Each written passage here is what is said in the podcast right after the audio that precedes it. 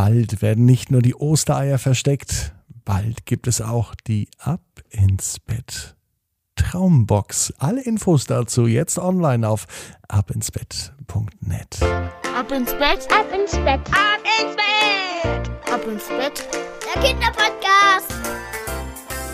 Hier ist euer Lieblingspodcast. Hier ist die 204. Gute Nacht Geschichte von Ab ins Bett. Ich bin Marco und ich freue mich, dass wir heute gemeinsam ein Geburtstagskind feiern. Geburtstag hatte Elisa vor genau einer Woche.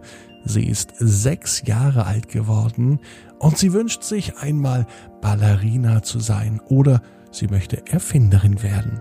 Und Elisa, ich glaube, mindestens einer deiner Wünsche wird heute in Erfüllung gehen. Vorher aber heißt es einmal bitte recken und strecken. Nehmt die Arme und die Beine, die Hände und die Füße und streckt alles so weit weg vom Körper, wie es nur geht.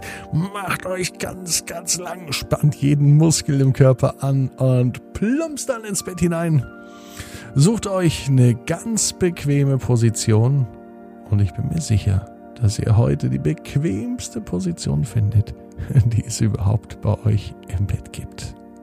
Hier ist die 204. Gute Nacht Geschichte für Donnerstagabend, den 18. März.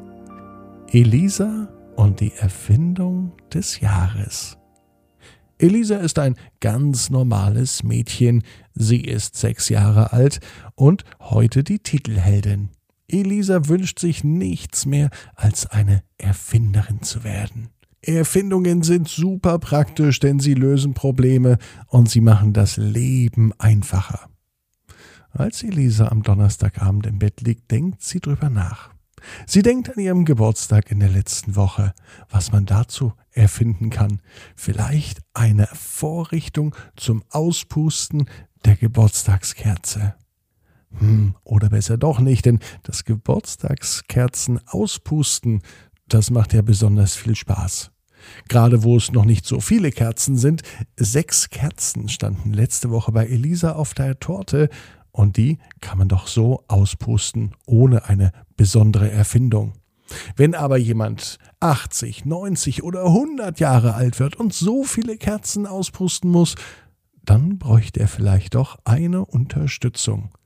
Elisa überlegt sich, ob sie eine Geburtstagskerzen-Auspustmaschine erfindet. Doch als sie so drüber nachdenkt, ist sie der Meinung, dass es bestimmt sinnvollere Dinge gibt. Vielleicht kalt kochen, denn an dem heißen Essen verbrennt man sich immer so. Wie praktisch wäre es denn da, wenn man eine kalte Küche erfinden würde? Ein Herd, an dem man sich nicht verbrennen kann. Und Essen, das zwar lecker schmeckt, aber nicht so heiß wird. Jeder kennt das. Hat man einmal vom zu heißen Essen probiert, verbrennt man sich die Zunge und das tut ganz schön weh. Das wäre also wirklich eine gute Idee für eine Erfindung. Die coole Küche oder die kalte Küche oder der Herd, an dem man sich nicht verbrennen kann. Mit der Idee ist Elisa ganz schön zufrieden. Sie liegt im Bett und überlegt, was sie ansonsten noch erfinden kann. Vielleicht ja die automatische Einschlaf- und Traumhilfe.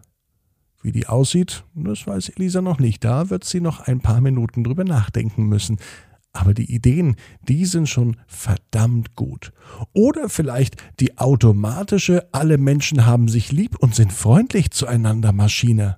Wenn man so etwas entwickeln würde und erfinden würde, dann würde nicht nur zu Hause zu einem besseren Platz werden, dann könnte man die ganze Welt verbessern und alle Menschen auf der gesamten Welt sind lieb, nett und freundlich zueinander.